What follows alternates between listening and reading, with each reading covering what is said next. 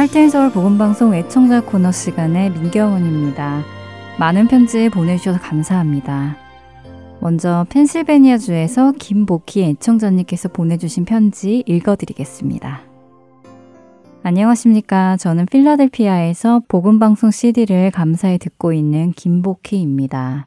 복음선교회에서 수고하시는 모든 분들에게 깊은 감사를 드립니다. 주님 다시 오시는 그날까지 강건한 믿음으로 살아가기를 소망합니다. 라고 편지 주셨고요. 버지니아주에서 남영철 애청자님께서 하나님의 은혜가 늘 함께 하시길 위하여 기도합니다. 수고에 감사드립니다. 라고 편지 주셨습니다. 또 아이다호주에서 해숙 애청자님께서 수고하시는 여러분께 하나님의 은총이 임하시기를 기원합니다. 라고 보내주셨네요. 그리고 조지아주에서 이미숙 애청자님께서 주 안에서 수고하시는 복음방송 모든 분께 감사드리고 씨디 잘 받아 듣고 말씀과 찬양으로 늘 은혜 받고 있습니다. 라고 안부 전해주셨습니다. 여러분들의 기도로 저희 선교회가 맡은 바 사명을 잘 감당하고 있습니다. 지속적인 여러분의 기도와 후원 부탁드립니다. 찬양 한 곡 듣고 계속해서 편지 읽어드리겠습니다.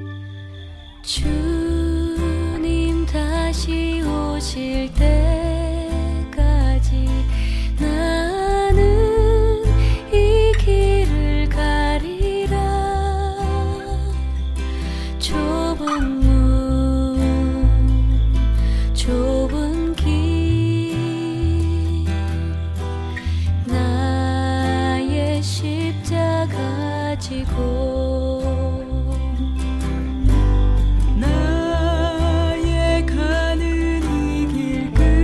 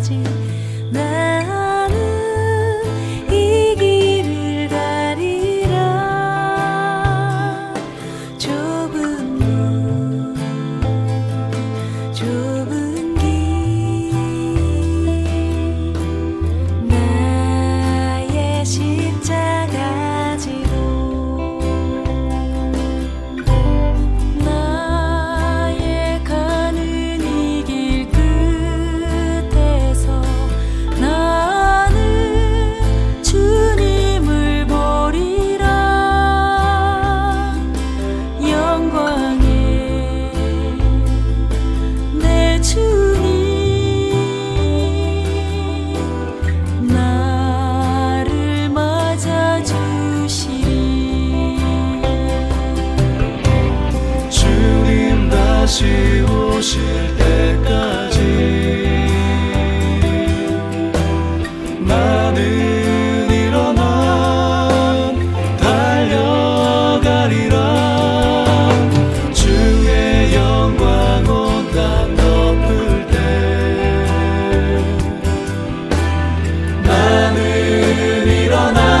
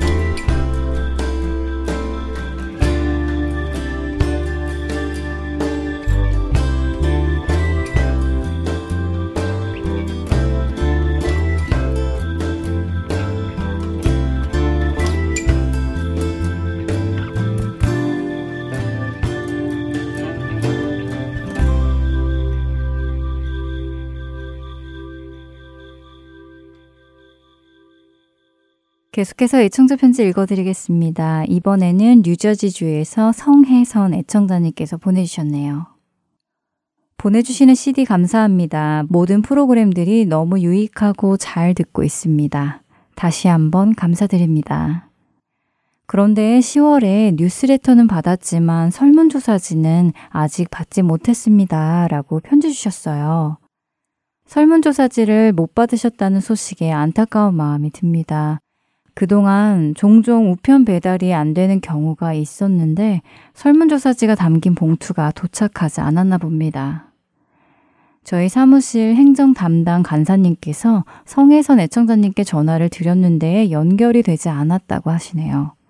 혹시 이 방송을 들으시면 사무실로 연락 주시기 바랍니다. 전화번호는 육공이 팔육육 팔구구구 번입니다.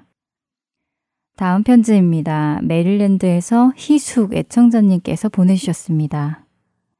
안녕하세요. 요즘에는 잘못된 신앙을 전하는 씨디가 많잖아요. 그래서 전혀 모르는 분에게서 이 복음방송 씨디를 받고 처음에는 이상한 씨디 아닌가 싶어서 몇 주 동안은 듣지 않고 그냥 가지고만 있었습니다. 그러다 우연히 듣게 되었는데 많은 것을 깨닫게 되며 신앙의 결심도 다시 하게 되더라고요. 저에게 이 씨디를 전해준 그분께 고맙다는 말씀 전하고 싶습니다. 라고 편지 주셨습니다. 희숙 애청자님, 귀한 간증 나눠주셔서 감사합니다. 이 씨디를 듣게 하신 하나님께 감사하며 또 그 은혜의 통로가 되신 그분께도 감사드립니다. 이름도 빛도 없이 복음을 전하시는 모든 분들에게 하나님의 큰 은혜가 있기를 기도드립니다. 마지막 편지 읽어드릴게요. 미조리주에서 최순자 애청자님께서 보내주셨습니다. 얼굴도 모르고 사귐도 없었지만 많은 정이 가는 분들께 프로그램을 들을 때마다 많은 은혜를 받고 도전도 받으면서 제 자신이 조금씩 자라고 있음을 감사드려요. 그곳에서 수고하시는 분들의 기도와 수고와 열정이 저희들에게 와닿기에 그저 감사하고 존경합니다. 날마다 강건 건강하시고 기쁨이 충만하시기를 기원드립니다. 라고 편지 주셨습니다. 최순자 애청자님 감사드립니다. 주님의 큰 은혜와 축복이 애청자님 삶에 늘 넘치길 기도합니다. 이렇게 애청자분들의 마음을 담아 보내주신 편지 한 통 한 통을 읽으며 하나님의 인도하심을 생각해 봅니다. 주님의 한량없는 사랑과 은혜를 곱씹는 한 주 되길 바라며 오늘 애청자 코너 여기서 마치겠습니다. 찬양 후에 계속해서 주안의 하나 사부로 이어집니다.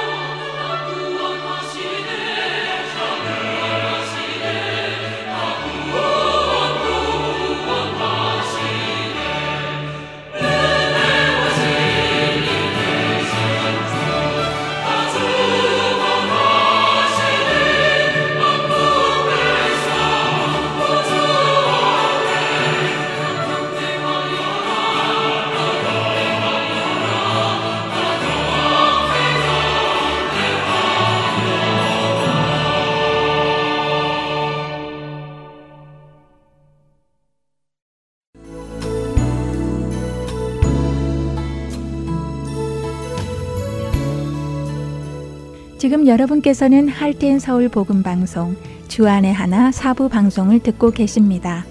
주안의 하나 사부는 어린이 방송을 위한 영어 방송을 부모님을 위해 한국어로 옮겨놓은 방송입니다. 부모님께서 먼저 들으시고 자녀들과 하나님의 말씀을 나누는 귀한 시간이 되기를 소망합니다. 주안의 하나 사부에는 자녀들이 직접 성경을 읽는 Let's Read the Bible, 성경 속 인물들의 이야기를 드라마를 통해 만나는 칠드런스 바이블 드라마, 자녀와 함께하는 묵상 시간 데일리 디보셔널, 그리고 은혜의 설교 말씀 시간이 준비되어 있습니다. 먼저 Let's Read the Bible로 이어집니다.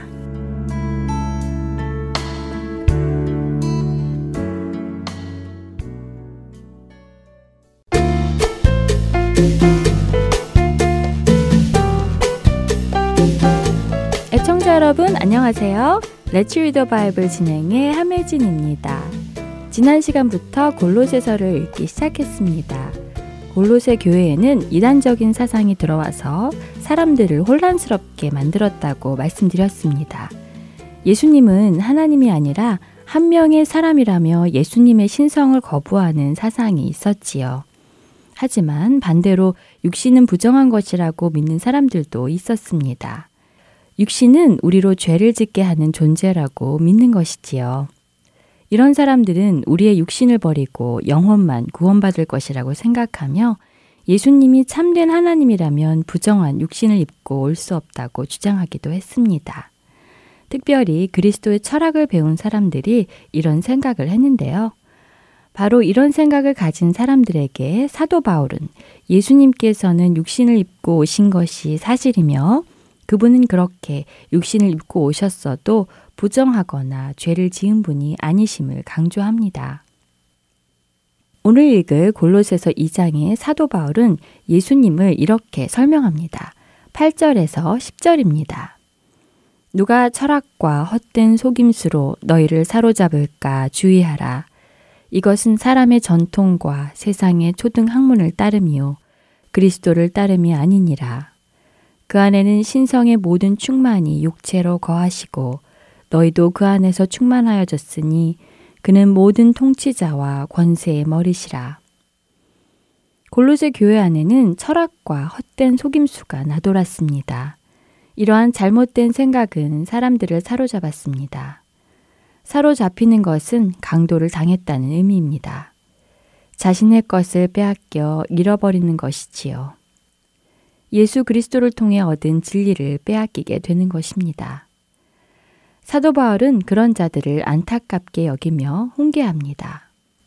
사람의 전통과 세상의 초등학문을 따르지 말고 그리스도를 따르라고요. 어떠세요, 여러분? 여러분은 예수님을 잘 알고 계시나요? 그분이 누구신지 하나님의 말씀인 성경을 통해 알고 계신가요? 그렇지 않으면 우리도 철학이나 헛된 속임수에 사로잡혀 진리를 빼앗길 수 있습니다. 오직 진리이신 하나님의 말씀 안에 거할 때만이 우리는 안전합니다. 하나님의 말씀을 더욱 깊이 공부하여 진리를 빼앗기지 않는 우리가 되기를 바랍니다. 골로새서 이 장을 읽어드리며 마치겠습니다. 내가 너희와 라오디게아에 있는 자들과 무릇 내 육신의 얼굴을 보지 못한 자들을 위하여 얼마나 힘쓰는지를 너희가 알기를 원하노니 이는 그들로 마음의 위안을 받고 사랑 안에서 연합하여 확실한 이해의 모든 풍성함과 하나님의 비밀인 그리스도를 깨닫게 하려 함이니 그 안에는 지혜와 지식의 모든 보화가 감추어져 있느니라. 내가 이것을 말함은 아무도 교묘한 말로 너희를 속이지 못하게 하려 함이니 이는 내가 육신으로는 떠나 있으나 심령으로는 너희와 함께 있어 너희가 질서 있게 행함과 그리스도를 믿는 너희 믿음이 굳건한 것을 기쁘게 봄이라. 그러므로 너희가 그리스도 예수를 주로 받았으니 그 안에서 행하되 그 안에 뿌리를 박으며 세움을 받아 교훈을 받은 대로 믿음에 굳게 서서 감사함을 넘치게 하라. 누가 철학과 헛된 속임수로 너희를 사로잡을까 주의하라. 이것은 사람의 전통과 세상의 초등학문을 따름이요 그리스도를 따름이 아니니라. 그 안에는 신성의 모든 충만이 육체로 거하시고 너희도 그 안에서 충만하여졌으니 그는 모든 통치자와 권세의 머리시라. 또 그 안에서 너희가 손으로 하지 아니한 할례를 받았으니 곧 육의 몸을 벗는 것이요 그리스도의 할례니라. 너희가 세례로 그리스도와 함께 장사되고 또 죽은 자들 가운데서 그를 일으키신 하나님의 역사를 믿음으로 말미암아 그 안에서 함께 일으키심을 받았느니라. 또 범죄와 육체의 무할례로 죽었던 너희를 하나님이 그와 함께 살리시고 우리의 모든 죄를 사하시고 우리를 거스르고 불리하게 하는 법조문으로 쓴 증서를 지으시고 제하여 버리사 십자가에 못 박으시고 통치자들과 권세들을 무력화하여 드러내어 구경거리로 삼으시고 십자가로 그들을 이기셨느니라. 그러므로 먹고 마시는 것과 절기나 초하루나 안식일을 이유로 누구든지 너희를 비판하지 못하게 하라. 이것들은 장래일의 그림자이니 몸은 그리스도의 것이니라. 아무도 꾸며낸 겸손과 천사 숭배를 이유로 너희를 정죄하지 못하게 하라. 그가 그 본 것에 의지하여 그 육신의 생각을 따라 헛되이 과장하고 머리를 붙들지 아니하는지라. 온몸이 머리로 말미암아 마디와 힘줄로 공급함을 받고 연합하여 하나님이 자라게 하심으로 자라느니라. 너희가 세상의 초등학문에서 그리스도와 함께 죽었거든 어찌하여 세상에 사는 것과 같이 규례에 순종하느냐. 곧 붙잡지도 말고 맛보지도 말고 만지지도 말라 하는 것이니 이 모든 것은 한때 쓰이고는 없어지리라. 사람의 명령과 가르침을 따르느냐. 이런 것들은 자의적 숭배와 겸손과 몸을 괴롭게 하는 데는 지혜 있는 모양이나 오직 육체 따르는 것을 금하는 데는 조금도 유익이 없느니라. 다음 시간에 뵙겠습니다. 안녕히 계세요.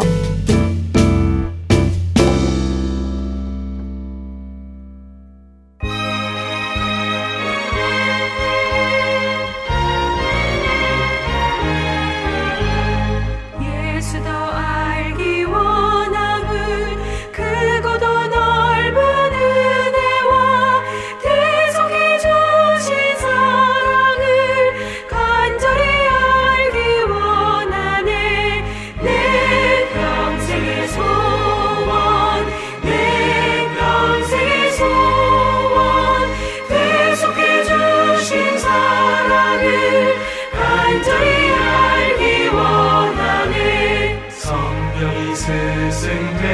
주옵소서. 진리를 나를 지시고 거룩한 뜻을 깨달아 예수를 알게 하소서.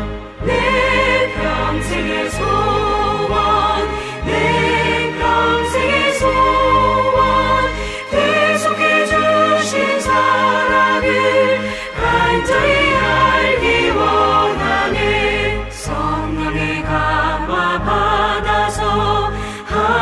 말씀 배우니 그 말씀 안절안절이 내 맘에 교훈되도다. 내 평생의 소원, 내 평생의 소원, 계속해 주신 사랑을 간절히 알기 원하네.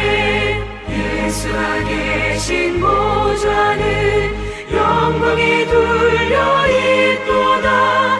평화의 왕이 오시니 그 나라 왕성하도다. 내 평생의 소원, 내 평생의 소원, 계속해 주신 사랑을 간절히 알기 원하네.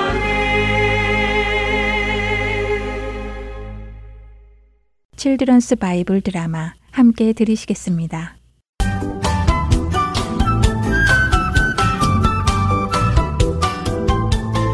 애청자 여러분 안녕하세요. 칠드런스 바이블 드라마 요나편 진행의 박윤규입니다. 니느웨 백성에게 내려진 하나님의 경고. 사십 일이 지나면 멸망할 것이라는 요나가 전한 소식에 니느웨 왕은 물론 모든 백성까지 회개합니다. 사람이나 짐승이나 아무것도 먹지 않으며 자신들의 죄에서 돌이켜 하나님께 부르짖습니다. 니느웨의 이런 모습은 정말 놀라운 일입니다. 왜냐하면 니느웨 사람들은 하나님을 섬기는 민족이 아니었기 때문이죠. 니느웨는 당시 아수르라는 나라의 수도였습니다. 아수르는 여러 신을 섬기고 있었죠. 아수르, 이시타르, 나누르타, 나비 등 많은 신들을 만들어 섬기는 나라였습니다. 그런 그들이 여호와 하나님이라는 신의 경고를 듣고 회개한 것은 정말 놀라운 일인 것입니다. 뭐야? 여호와라는 유대인의 신이 사십 일이 지나면 우리를 멸망시킨다고? 누가 그런 말을 믿는데? 우리에게는 우리의 신이 있어서 우리를 지켜줄 것이다 하며 얼마든지 무시할 수 있었죠. 그러나 그들은 요나 선지자가 전하는 그 말을 심각하게 받아들였고 믿었습니다. 그래서 여호와 하나님 앞에 나와 회개한 것입니다. 하나님께서는 죄를 미워하시고 죄인을 심판하시는 분이시지만 자기 죄를 깨닫고 회개하는 자의 죄를 용서하는 분이십니다. 하나님의 목적은 심판이 아니라 죄인이 자신의 죄를 깨닫고 죄에서 떠나 하나님께 나아오는 것이기 때문입니다. 니느웨 사람들의 진심 어린 회개 기도와 악한 길에서 돌이켜 떠난 그들을 보시며 하나님께서는 사십 일 후에 그 성을 멸망시키려던 뜻을 돌이키십니다. 사람들이 죄에서 돌이키자 하나님은 심판을 돌이키신 것입니다. 요나야, 니느웨 백성들이 진심으로 회개하는 것을 내가 보았노라. 그들이 이처럼 자신들의 죄를 회개하며 악한 길에서 돌이키니 나도 그들에게 내리기로 했던 심판을 내리지 않도록 하겠다. 하나님의 그런 말씀에 요나는 어떻게 반응했을까요? 이상하게도 요나는 하나님께서 니느웨의 심판을 내리지 않으시는 것에 기분이 언짢아 화를 냅니다. 하나님! 하... 제가... 제가 이럴 줄 알았습니다. 제가... 이스라엘에 있을 때에 주님께서는 니느웨 사람들이 회개하면 심판하지 않으실 것이라고 말하지 않았습니까? 하나님은 은혜가 풍성하시고 자비하시고 화를 빨리 내지도 않으시고 사랑이 풍성하셔서 누구든 회개하면 뜻을 돌이키시고 재앙을 내리지 않으시는 하나님인 것을 제가 잘 알죠. 그래서 일이 이렇게 될까봐 제가 다시스로 도망간 것입니다. 하나님, 저는 이 니느웨 사람들이 정말 싫습니다. 이 사람들이 얼마나 악합니까? 또 우리 이스라엘을 공격해서 얼마나 힘들게 했습니까? 이런 악한 사람들은 심판을 받아야 합니다. 하나님, 정말 너무하시네요. 아, 아, 저는 이제 모르겠습니다. 하나님, 이제 제 생명을 거두어 가세요. 이렇게 악한 자를 용서하시는 것을 보며 사느니 차라리 죽는 편이 낫겠습니다. 그랬습니다. 요나는 이스라엘의 적 니느웨를 미워했습니다. 니느웨는 다른 신을 섬기고 이스라엘뿐 아니라 당시 그 지역의 많은 나라를 공격하여 많은 것을 빼앗아간 원수 같은 사람들이었기 때문입니다. 그러나 그런 요나에게 하나님께서 말씀하십니다. 요나야, 내가 어찌하여 이렇게 화를 내느냐? 너는 내 마음을 모르는구나. 그렇게 그들을 미워해서야 되겠느냐? 예, 되고 말고요. 저들을 미워하지 않으면 누구를 미워하겠습니까? 어쨌든 저 악한 니느웨 사람들은 며칠 못 갈 겁니다. 분명 또 죄를 지을 것이라고요. 그러니 제가 니느웨 성에 가까이 가서 초막을 만들고 보겠습니다. 분명 저 사람들은 며칠 회개하다 또 잊어버리고 죄를 지을 것입니다. 그때는 하나님도 저들을 심판하시겠죠? 요나는 이렇게 하나님께 말을 하고는 니느웨 성 동편에 초막을 만들고 그 그늘 아래 앉아 니느웨 성에 하나님의 심판이 내리기만을 기다립니다. 니느웨 사람들은 어떻게 할까요? 요나의 기대대로 며칠 회개하다 그만두고 다시 죄를 지어 하나님의 심판을 받을까요? 아니면 올바른 회개로 하나님의 심판에서 벗어날까요? 칠드런스 바이블 드라마 요나 편, 다음 시간에 계속해서 이야기 나누겠습니다. 안녕히 계세요.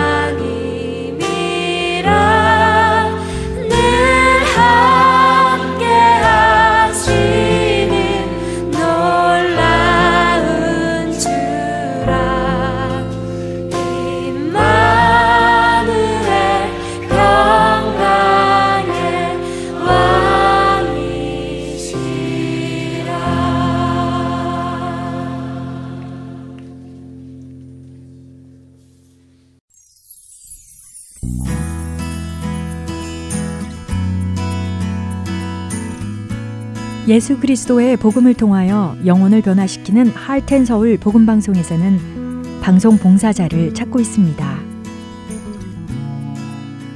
영혼을 살리고 세우는 방송을 만들기 위해 방송 제작 봉사, 아나운싱 봉사, 편집과 번역 봉사 등 방송 제작에 관련된 봉사에 참여하실 분들은 하트앤서울 방송사 전화번호 육공이 팔육육 팔구구구로 연락주시기 바랍니다.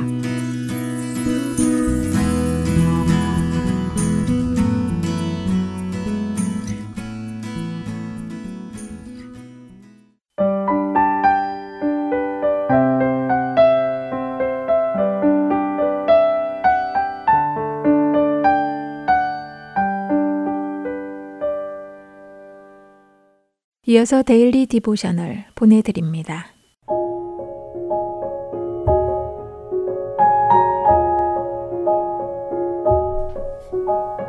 시청자 여러분 안녕하세요. 데일리 디보셔널 진행의 최소영입니다. 이제 크리스마스가 얼마 남지 않았는데요. 우리 자녀들은 크리스마스가 예수님의 탄생을 기념하고 감사하는 날이라는 것을 잘 알고 있나요? 혹시 크리스마스 선물이나 그 분위기를 즐기느라 그날의 주인공이신 예수님을 잊고 있지는 않는지요? 오늘은 이것에 대해 나누어 보고 말씀을 묵상하는 시간 되시길 바랍니다. 오늘 데일리 디보셔널의 제목은 Where's the Birthday Boy?입니다. 크리스마스를 앞두고 잔뜩 기대에 부푼 알리아는 친구 파이퍼에게 이렇게 말합니다. 나는 크리스마스가 너무 좋아. 몰 중앙에 있는 커다란 크리스마스 트리 너도 봤지? 굉장히 커서 천장에 닿을 것 같더라고. 반짝반짝 빛나는 불빛과 크리스마스 파티, 또 크리스마스 선물을 생각하면 기분이 정말 좋아. 이번 크리스마스에는 전에 말했던 비디오 게임을 선물로 받을 것 같아. 알리아의 말에 파이퍼는 자신은 이번 크리스마스 선물로 할머니께서 태블릿을 주시기로 했다며 일 년 중 크리스마스가 제일 즐거운 시즌인 것 같다고 말합니다. 그러면서 더 많은 선물을 받고 싶다고 덧붙였지요. 알리아와 파이퍼의 대화를 듣고 계시던 엄마는 너희들 크리스마스가 정말 무엇을 위한 날인지 모르고 있는 것 같구나 라고 말씀하셨습니다. 엄마의 말씀이 듣기 싫다는 듯 알리아는 파이퍼에게 방에 들어가 장난감을 가지고 놀자며 그 자리를 피했지요. 다음 날 오후 알리아는 엄마와 함께 사촌 동생 조이의 생일 파티에 참석하기 위해 집을 나섰습니다. 조이네 집에 도착해 보니 초대받은 다른 아이들이 한 곳에 모여서 놀고 있었는데 그곳에는 아무리 찾아봐도 오늘의 주인공인 조이가 보이지 않았지요. 평소 조이를 예뻐했던 알리아는 조이가 어디에 있느냐고 물으며 직접 포장한 생일 선물을 빨리 조이에게 주고 싶다고 합니다. 그러자 개비 이모는 조이가 너무 신나게 놀다가 지쳐서 지금 자기 방에서 자고 있다고 알려주었지요. 알리아는 초대받은 아이들이 오늘의 주인공인 조이도 없이 생일 파티를 즐기는 것은 말이 안 되는 것 같다고 합니다. 조이의 생일 파티인데 아무도 조이에 대해 생각하지 않는 것 같다는 것이지요. 그러자 엄마는 알리아에게 어제 파이퍼와 함께 크리스마스에 대해 이야기했던 것을 기억하느냐고 물으시며 이렇게 말씀하십니다. 어제 파이퍼랑 너가 이번 크리스마스에 어떤 선물을 받을지, 어떤 재밌는 일들이 있을지 이야기했지? 그런데 정작 예수님에 대해서는 한마디도 안 하더구나. 크리스마스는 예수님의 탄생을 축하하는 날인데 말이지. 크리스마스는 우리의 죄를 대신하여 죽으시기 위해 이 땅에 오신 예수님을 기억하며 감사하는 날이란다. 알리아는 엄마의 말씀이 맞다고 하며 예수님이 아니라 크리스마스 선물과 다른 것들만 생각했던 자신의 모습을 반성한다고 말합니다. 생일 파티의 주인공인 조이가 축하받아야 하는 것처럼 크리스마스의 주인공이신 예수님을 기억하고 예수님께 감사하는 크리스마스를 보내야겠다고 알리아는 다짐합니다. 자녀들에게 크리스마스가 무엇을 기념하는 날인지 물어보시기 바랍니다. 예수님을 기억하고 예수님께 감사하기보다 혹시 크리스마스 선물이나 장식, 크리스마스 파티 등에 더 마음이 간다면 안 되겠지요. 예수님만이 크리스마스의 주인공이시며 우리가 크리스마스를 기념하는 이유임을 자녀들에게 가르쳐 주세요. 크리스마스는 우리의 구주이신 예수님께서 어떻게 이 땅에 오셨는지를 기억하며 감사하고 기념하는 날입니다. 오늘 자녀들과 함께 묵상할 말씀은 누가복음 이 장 십일 절 오늘 다윗의 동네에 너희를 위하여 구주가 나셨으니 곧 그리스도 주시니라 입니다. 우리를 위해 이 땅에 오셔서 생명을 내어주신 예수님께 감사하며 자녀들과 함께 예배하는 크리스마스 되시길 바라며 오늘 데일리 디보셔널 마칩니다. 안녕히 계세요.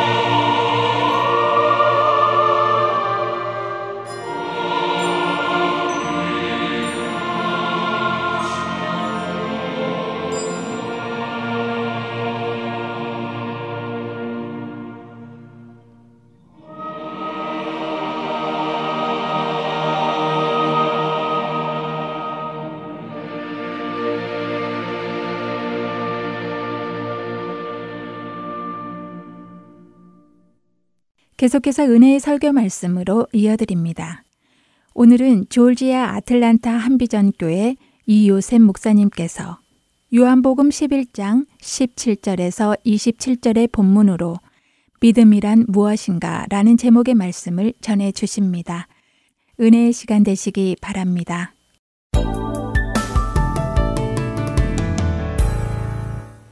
오늘 하나님 말씀은 요한복음 십일 장 말씀에서 십칠 절에서 이십칠 절 말씀까지가 본문입니다. 근데 사실은 십일 장이 시작되면서 앞에 있는 서론들이 쭉 있습니다. 배경들에 대한 얘기죠. 그러니까 예루살렘에 성전이 있고 이스라엘 사람들이 하나님이 정하신 율법에 따라서 일 년에 세 번은 꼭 예루살렘 성전에 와서 하나님께 뵙도록 그렇게 율법에 정하셨습니다. 이스라엘 사람들이 일 년에 세 번 절기 때가 돼서 하나님의 성전에 올 때면 뭐 별로 숫자가 많지 않았던 예루살렘이라는 성은 평상시에 수십 배, 수백 배가 되는 사람들로 심지어는 수만 명에서 수십만 명까지의 사람들이 절기에 와글와글 모여드는 곳이었습니다. 이제 그러다 보니까 작은 성의 사람들을 다 받을 수가 없고 그래서 예루살렘 성 밖에 있는 감람산이나 이런 산들에 텐트를 치든지 초막을 말든지 사람들이 노숙을 하든지 아니면 다른 사람들의 집에 가서 자든지 가득히 있었다는 것입니다. 그래서 예수님과 제자들과 일행들도 예루살렘을 갈 때마다 거처가 필요하셨고 그때 아마 가장 적당한 거처를 하나님께서 예비해서 계시도록 한 곳이 바로 베다니라는 동네에 살고 있던 어머니 아버지는 아마 돌아가신 것 같습니다. 추정되는데요. 삼남매가 살고 있던 베다니에 있는 집입니다. 그래서 예수님과 제자들이 예루살렘 성에 가서 사역을 하고 갈 때마다 그 집을 열어서 예수님과 제자들을 섬겼던 것 같습니다. 예수님과 굉장히 친밀한 관계에 있었던 가정인 게 분명합니다. 오라버니와 두 여동생이 살았는데요. 예루살렘 성으로부터는 한 이 킬로미터도 채 되지 않는 거리라서 가볍게 걸어서 충분히 왕래할 수 있는 그런 길이었습니다. 그래서 예수님과 제자들에게는 아주 귀중한 그런 장소가 아니었는가 싶습니다. 그런데 오라버니가 병들게 되었습니다. 병이 점점 중해져서 동생들이나 동네 사람들이 볼 때 이대로 가면은 며칠 안 있으면 죽겠다 싶을 만큼 중병이 들었습니다. 그러자 예수님께 사람을 보내서 빨리 오셔서 병을 고쳐주시도록 간청하게 됩니다. 그런데도 불구하고 예수님께서 수위를 그냥 거하시고 가지 않게 됩니다. 그런 과중에 그의 오라비였던 나사로는 죽게 됩니다. 그리고 오늘 본문은 예수님께서 바로 그 집에 가시게 됩니다. 근데 이제 때가 늦었다. 그래서 오늘 십칠 절에는 예수께서 와서 보시니 나사로가 무덤에 있은 지 이미 나흘이 지났다. 벌써 죽은 지 사흘이 지났기 때문에 여름 같았으면 썩는다. 생명력이 없어지고 생명이 그를 떠나게 되면 그 순간부터 시작되는 게 뭐냐면 부패입니다. 그래서 썩기 시작하죠. 그래서 흙으로 돌아가는데요. 이미 썩기 시작했다. 냄새가 난다. 온몸이 썩은 거죠. 장기부터 시작해서. 그런 상태입니다. 그런 상태 본문이 진행되면서 오늘 예수님과 그 큰언니였던 마르다 사이에 하는 대화의 내용들이 계속 나옵니다. 물론 사람이 죽었으니까 장례진에서 많은 유대인들이 몰려 있었는데요. 많은 유대인들이 몰려 있는데 거기에서 말씀 나누는 것이 나옵니다. 그래서 마르다가 예수님을 만나자마자 오늘 이십일 절 본문에 보면 마르다가 예수께 여쭤오되 주께서 여기 계셨더라면 내 오라버니가 죽지 아니하였겠나이다 하고 믿음의 고백입니다. 예수님은 사람의 병을 고칠 수 있는 분이시고 아주 심한 병, 죽는 병 다 고치셨으므로 예수님만 여기 계셨더라면 내 오라버니 나사로가 절대로 죽지 않았을 거다. 왜 인제 오십니까 하는 책망이 그 안에 들어있는 걸 우리 분명히 느낄 수 있습니다.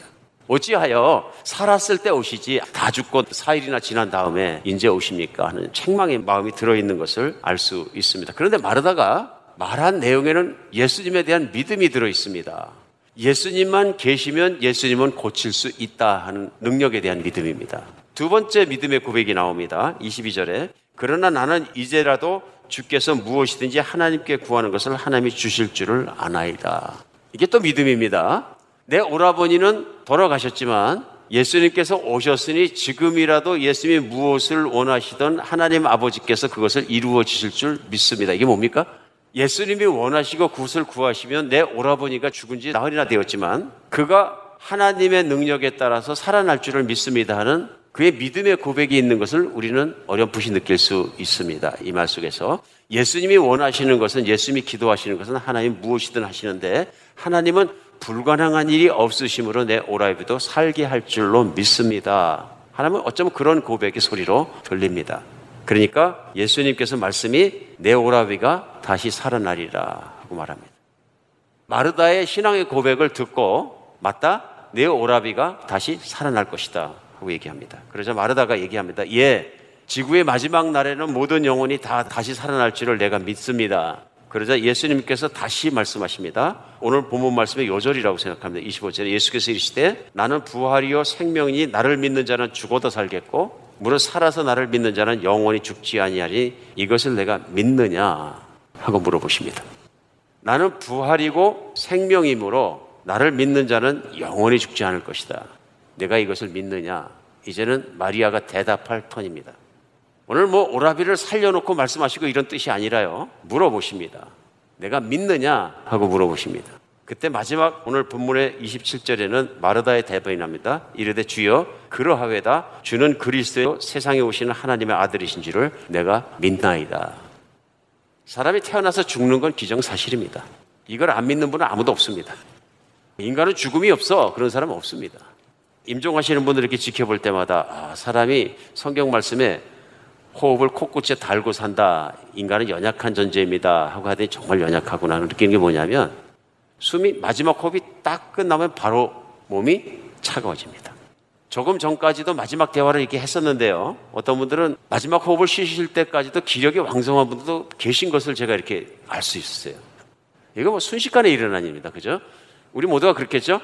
이게 숨을 쉬면 다 따뜻하고 살아있는 게 느껴지는데 숨이 딱 마지막 호흡이 끝나는 순간부터 차가워지기 시작하는데 뭐 한 일, 이 분 있다가 입 주변과 얼굴을 이렇게 만져보면 싸늘합니다. 이게 끝입니다. 그냥 호흡을 코끝에 달고 사는 겁니다. 그게 딱 멎는 순간 그냥 끝이 납니다. 정말로 허무할 정도로 쉽게 가버리시고 이제 그때부터 썩기 시작한 몸은 이제 계속 썩어서 흙으로 돌아가는 것이죠. 허무합니다. 사람은 태어나면서부터 죽음이란 멍에를 목에 메고 살아갑니다. 인간은 죽을 운명이다. 거기까지는 하나님을 믿는 사람이나 믿지 않는 사람이나 다 믿는 내용입니다. 사람은 태어나면서부터 죽어간다. 근데 그 시간이 생각보다 길지 않습니다. 또 다름없는 것이 있습니다.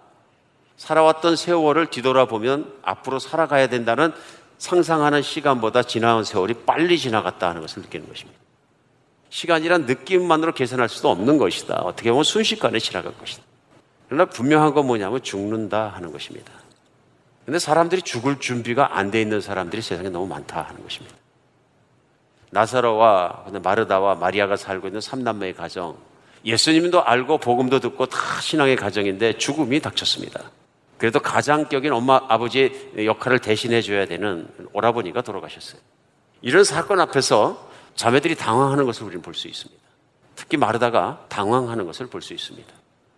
그리고 이 죽음 앞에서 온 동네가 다 슬퍼하면서 그런 모양 속에서 우리는 그걸 발견할 수 있습니다. 그런데 예수님께서 방문하시자 그 순간부터 그 집안이 완전히 달라지기 시작합니다.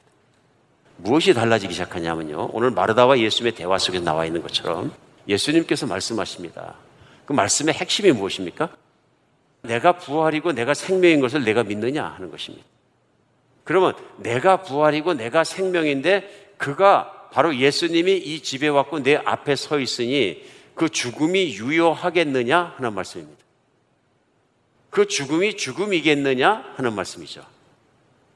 그랬더니 마르다는 현실에서 예수님의 능력을 붙잡지 못한 답변을 자꾸 하게 되는 것입니다. 내가 곧 부활이요 내가 곧 생명이다 이렇게 말씀하시는 거죠. 그래서 영어로 하면 더 클리어합니다. I am the resurrection and I am the life. 앞에 더라는 관사가 붙어 있어요. 그러니까 예수님께서 요한복음 십 장 그 앞장입니다. 오늘 본문의 앞장에서 또 말씀하실 때 하신 것처럼 예수님은 나는 이다 라는 자신을 선포하는 말씀을 쓰십니다. 나는 누구누구이다. 나는 이러한 존재이다. 나는 누구다. 이게 I am statement이거든요.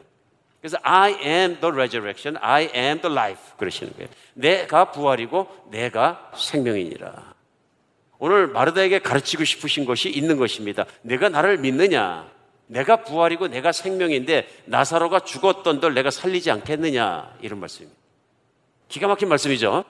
이 세상에 죽은 사람이 있는 집에 예수님께서 오시는 것보다 더 큰 복은 없습니다. 그러니까 이 대화의 과정 속에서 신앙을 고백하면서 그러하외다 주는 그리스도의 하나님께서 보내신 하나님의 아들이십니다. 창조자 하나님이십니다. 그리스도는 기름 부으신 자, 곧 하나님 아버지께서 이 땅에 보내주시어서 인류를 구원하실 그분, 이런 신앙의 고백이거든요. 구원자라는 고백입니다. 주는 인류를 구원하시는 분이시여 하나님이십니다 하는 고백이 그녀의 입에서 튀어나온 것입니다.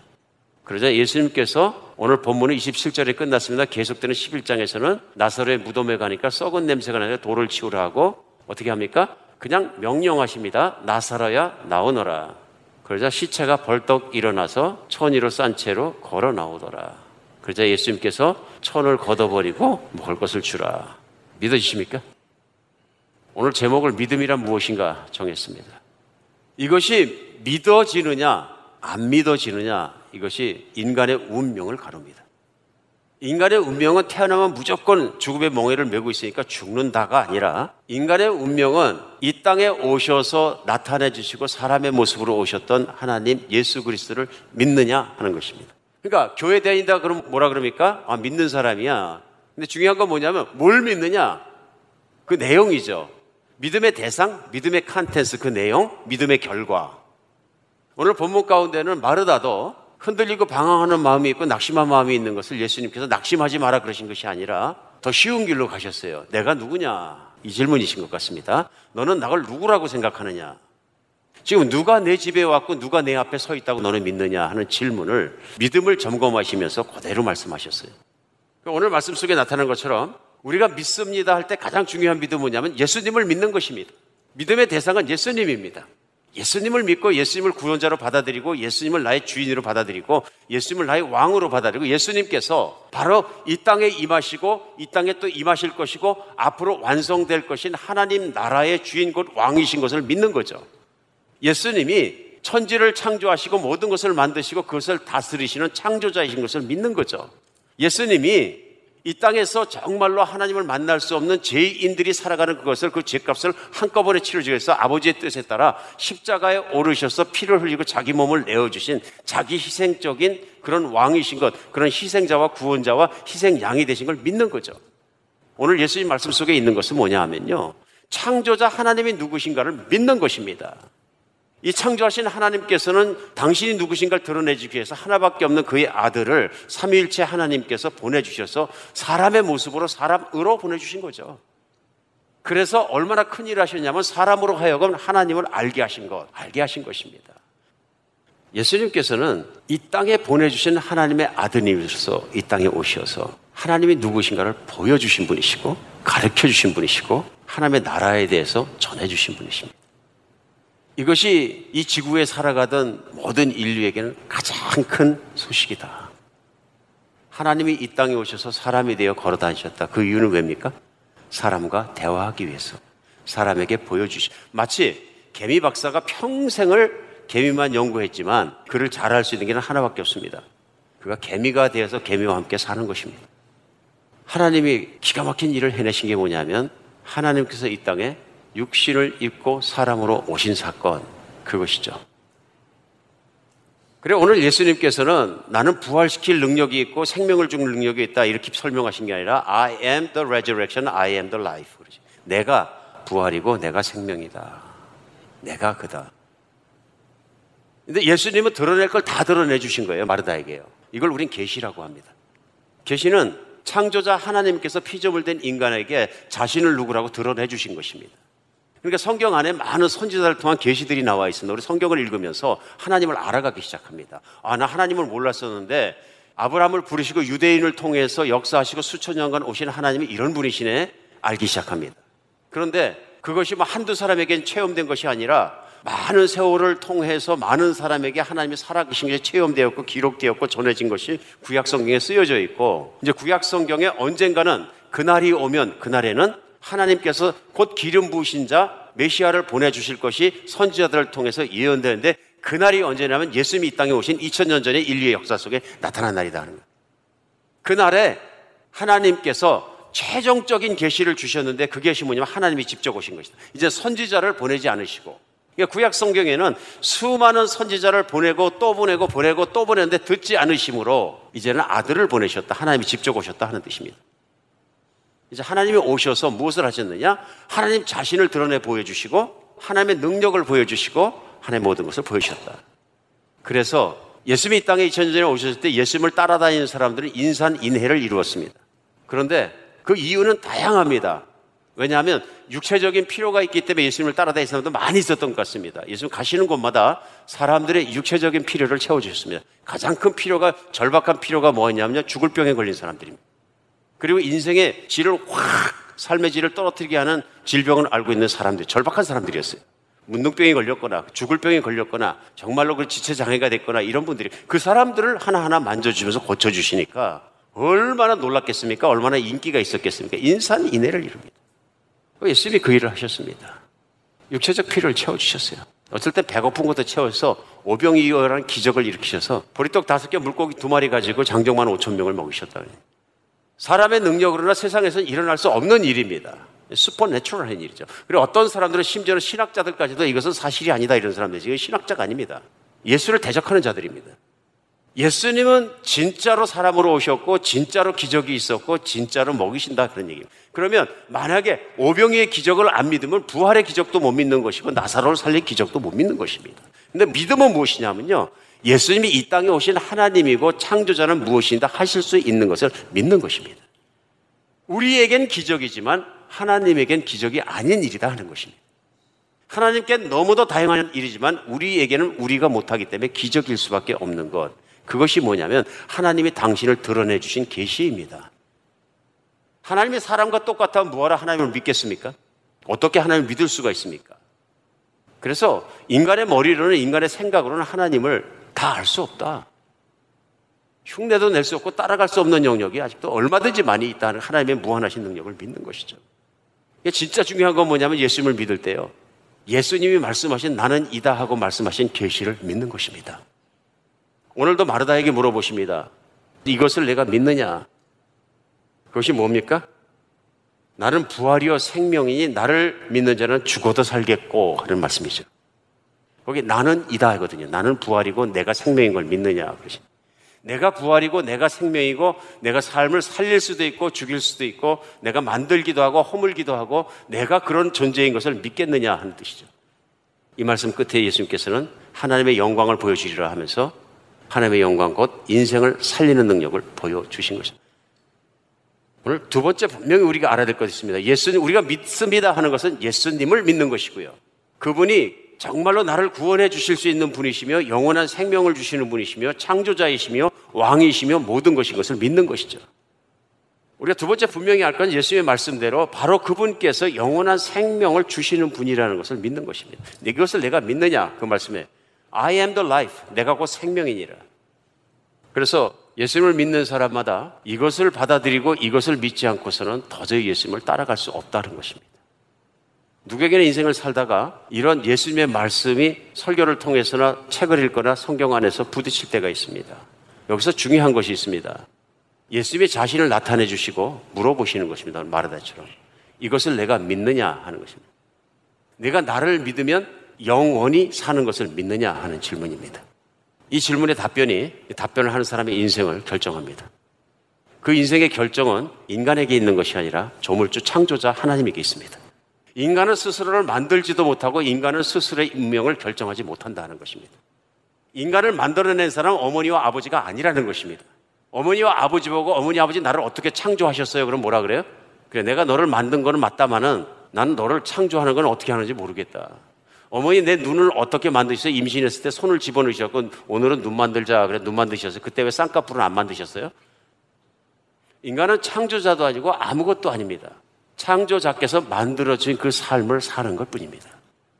그러나 가장 큰 죄악은 뭐냐면 그런 인간이 모든 것을 아는 것처럼 창조자 하나님께서 주신 계시를 믿지 않는 것이죠. 그래서 예수님을 믿게 되고 주님으로 영접하게 되고 그분의 생명을 갖게 되면 삶이 달라지고 특별히 마지막 순간에 숨을 거두는 순간이 달라질 수 있다. 디엘 무디라는 목사님은 아셨는데요, 교회를 목회자로 섬기셨던 부흥사셨습니다. 시카고에서 있습니다. 그분이 마지막 순간에 유명한 얘기였습니다. 임종 때 많은 사람이 그분을 둘러서 임종을 지켜봤다 그럽니다. 그때 무디 선생님께서 아주 감격찬 음성으로 이렇게 말씀하셨어요. Behold, this is the glories. 와, 마지막 끝나는 순간이 정말로 영광스러운 것이구나 하고 얘기했다 그래요. 땅이 물러가고 하늘이 임하는구나. 그러면서 God calls me. 하나님이 나를 부르신다. 그러면서 마지막에 하신 말씀은, 여러분, 내가 아침 조간신문에 무디가 죽었다는 기사가 났다고 할지라도 믿지 마십시오. 무디는 결코 죽지 않았습니다. 이렇게 하늘나라로 올려가고 있습니다. 혹시 여러분 안에 이 말을 할 수 있을 것 같습니까? 내 호흡이 마지막 곳곳에 떠나는 그 마지막 순간까지도 하나님 나라를 쳐다보고 예수 그리스도를 쳐다보고 구원자를 바라보면서 내가 죽는 것이 아니라 내가 들려서 하늘나라로 하나님의 정말 부르심을 받고 들려서 영광스러운 가운데 올려가고 있다는 것을 마지막 순간까지 볼 수 있는 것, 이런 믿음을 가지고 있는 사람이 세상을 살아가는 수십 년 동안 어떻게 살 것입니까? 분명히 세상과 죽음을 이긴 사람답게 산다. 오늘 부활이요 생명이신 예수 그리스도가 내 안에 살아계신 여러분과 제가 됐으면 좋겠습니다. 요한복음이 계속 가면서 오늘 십일 장 말씀을 나눴습니다만 이십 장에 가면은 예수님께서 십자가에 못 박혀 돌아가시고 부활하십니다. 근데 삼 년 반 동안 예수님이 이런 말씀 속에 그 계시들을 보았고 기적들을 체험하고 모든 걸, 심지어는 나사로의 부활하는 사건까지 다 체험하고 보았음에도 불구하고 예수님의 부활을 못 믿는 사람이 있었어요. 아마 제자들 중에 꽤 여러 사람이 그랬던 것 같습니다. 믿음이 이렇게 힘든 것이기도 한 것입니다. 특히 도마라는 사람은 나는 내 손으로 십자가에 못 박혀서 창 찔렸던 옆구리에 손을 집어넣어보고 못 박혔던 손에다 손가락으로 찔러보고 있었는데 내가 못 믿겠다. 그러니까 예수님이 나타나셔서 도마야, 한번 손을 넣어봐라. 다 해보니까 생선 가져와라. 내가 먹어서 너에게 보여주겠다. 생선도 잡수시고 육체 가운데 실제로 부활해서 살아계신 그 모습을 보니까 도마가 그 자리에 엎드립니다. 주는 그리스도시여 하나님이시나이다. 그때서 신앙 고백을 합니다. 그때 예수님께서 요한복음 이십 장 이십구 절에 아주 특별한 말씀을 하십니다. 예수께서 이르시되 너는 나를 본고로 믿느냐? 보지 않고 믿는 자는 복이 있도다. 오늘 예수님을 손으로 만져보지 않고 이천 년 전에 체험하지 않고도 보는 사람은 복이 있다 그러십니다. 여러분, 인간이 가질 수 있는 최고의 복은 뭐냐면요, 물론 창조자 하나님께서 주시는 복을 받는 것이죠. 창조자 하나님이 계신 걸 믿는다면. 근데 많은 사람들이 믿지 않으니까 말씀이 안 들어오는 거예요. 어떤 분들에게 귀에 안 열려서 안 들어오고 그 말씀이 안 들어오니까 재미도 없고 흥미도 없고 관심도 없고 그런 거예요. 그런데 어느 날 갑자기 그 말씀이 들리는 거예요. 믿기는 거예요. 어, 믿어진다. 창조자가 살아계시구나. 예수님 말씀이 맞겠구나. 이것이 믿어지는 순간 눈이 떠지고 마음이 떠지는 거죠. 왜 그럴까요? 내가 갑자기 뭘 생각하고 열심히 해서 잘했기 때문에 믿어졌을까요? 아닙니다. 하나님이 하십니다. 그것도 왜 하시느냐, 예수님의 간절한 소원이, 상상이 아니고 추상도 아니고요, 예수님의 간절한 소원이 이 땅에 계시는 동안 기도를 통해서 나옵니다. 그분이 십자가에 매달리기 전에 요한복음 십칠 장에 보면 간절한 기도를 하나님 아버지께 드립니다. 자기는 희생물이고요. 그런데 그때 예수님의 소원 중에서 십칠 장 요한복음 이십 절로 이십일 절에 보면 이런 기도 내용을 하십니다. 내가 비옵는 것은 이 사람들만 위함이 아니요 또 그들의 말로 말미암아 나를 믿는 사람들을 위함이니 아버지여, 아버지께서 내 안에 내가 아버지 안에 있는 것을 그들도 다 하나가 되어 우리 안에 있게 하사 세상으로 아버지께서 나를 보내신 것을 믿게 하옵소서. 내가 아버지 안에 있고 아버지가 내 안에 있고 그들도 내 안에 있는 것을 믿게 하옵소서. 기도하시면서 계속 기도하십니다.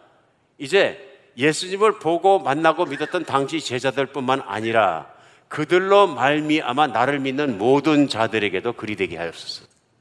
그래서 제자들에게 하신 예수님 말씀이 무엇이냐 하면요, 요한복음 십육 장에서는 내가 가면 성령이 오시라 하는 얘기를 하는 것입니다.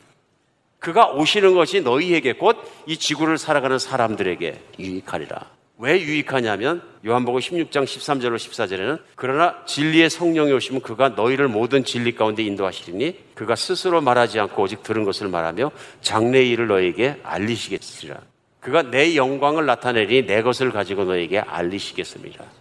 예수님이 가시면 성령님이 오시는데 성령님이 하시는 일이 뭐냐면 눈에 보이지 않지만 사람들 안에 역사하셔서 예수님의 영광, 곧 그분의 말씀, 그분의 기적을 믿게 하고 뿐만 아니라 십자가에 못 박혀 돌아가심과 부활하심을 믿게 도와주시어서 곧 예수님이 이 땅에 오신 하나님의 영광인 것을 믿게 해 주실 것이다.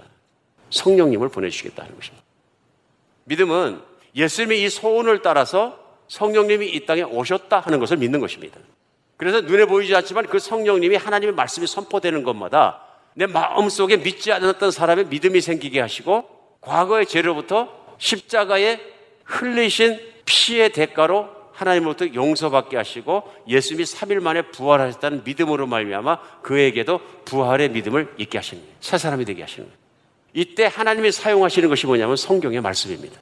성령님이 예수님께서 내 영광을 가지고 그가 진리로 증거하시리라 하는 것이 저는 성경 말씀이라고 믿습니다. 그래서 성경 말씀은 무엇이냐? 예수님을 직접 보고 듣고 배우고 체험했던 제자들이 쓴 내용입니다. 그래서 오늘도 요한복음이 십일 장 말씀을 나누면 요한복음 맨 마지막 이십일 장 바로 앞에 있는 이십 장에 가면은 요한 사도가 성경을 쓴 이유에 대해서 한 줄로 딱 표현합니다. 그래서 요한 사도가 이십 장 삼십 절로 삼십일 절에 예수께서 제자들 앞에서 이 책에 기록되지 아니한 다른 표적도 많이 행하셨으나 오직 이것을 기록하면 너희로 예수께서 하나님의 아들이심을 믿게 하려 하며 또 너희로 믿고 그 이름을 힘입어 생명을 얻게 하려 함이니라. 제자들이 복음서 곧 성경책을 쓴 이 가장 큰 이유는 뭐냐면요, 예수님께서 행하신 놀라운 이적과 기사들 그리고 그 가르침을 기록해서 예수님께서 하나님의 아들 그리스도이심을 믿게 하는 데 목적이 있습니다. 그래서 그 성경책에 있는 말씀이 선포될 때마다 듣는 사람으로 읽는 사람으로 믿게 하시는 분은 성령 하나님이십니다. 오늘도 주일날 우리가 만나서 하나님 말씀을 앞에 놓고 그 말씀이 선포되고 그 말씀 앞에 있는 가장 중요한 일은 뭐냐면요, 그 말씀이 선포되는 것이 내 안에 믿어지는 믿음을 위한 것입니다. 오늘도 마음을 열고 하나님 내가 믿음을 갖기 원합니다 하는 사람마다 하나님은 그것을 믿게 하여 주는 역사를 하십니다. 내가 누구를 믿느냐? 내가 무엇을 믿느냐? 당신에게 예수님이 어떤 분이십니까? 그분은 누구십니까? 당신은 예수님을 누구라고 말할 수 있습니까? 어떻게 내 입술을 통해서 그분에 대해서 고백하십니까? 오늘 마르다는 예수님께서 질문하십니다. 이것을 내가 믿느냐? 나는 부활이고 생명이다. 나를 믿는 자는 살아도 죽지 아니하고 영원히 살리라. 또 죽어도 내가 살릴 것이다. 내가 이것을 믿느냐? 물어보시는 것입니다. 옳습니다. 주는 그리스도의 살아계신 하나님의 아들이시나이다. 주는 구원자이고 하나님이심으로 무엇이든 하실 수 있습니다. 저는 주님께 그 모든 것을 의탁합니다. 이런 뜻이죠. 나는 오늘 예수님과 개인적으로 관계가 있습니까? 하는 것을 예수님은 마르다에게도 질문한 것처럼 우리에게도 질문하신다고 믿습니다. 오늘 말씀의 결론은 이것입니다. 오늘 성경이 말씀하시는 예수님은 나는 이다 하시는 말씀을 믿습니까? 나는 생명이다. 나는 부활이다. 나는 하나님이다. 나는 창조자이다. 나는 무엇이든 할 수 있다. 내가 왕이다. 내가 이 세대와 다음 세대와 영원한 세대와 계속 오는 세대 속에서도 내가 통치자이다. 나에게 예수님은 어떤 분이십니까? 오늘 본문 말씀은 이런 예수님의 질문 앞에 우리를 내어놓습니다. 그 질문이 확실히 있는 주일이 되었으면 좋겠습니다.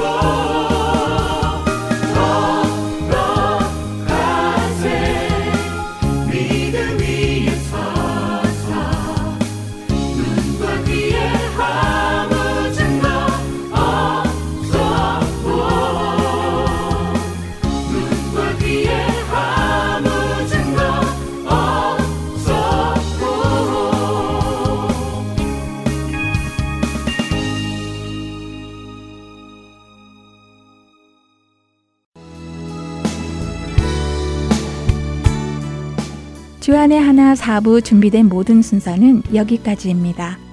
애청해주신 여러분들께 감사드립니다. 다음 시간에 다시 찾아뵙겠습니다. 안녕히 계세요.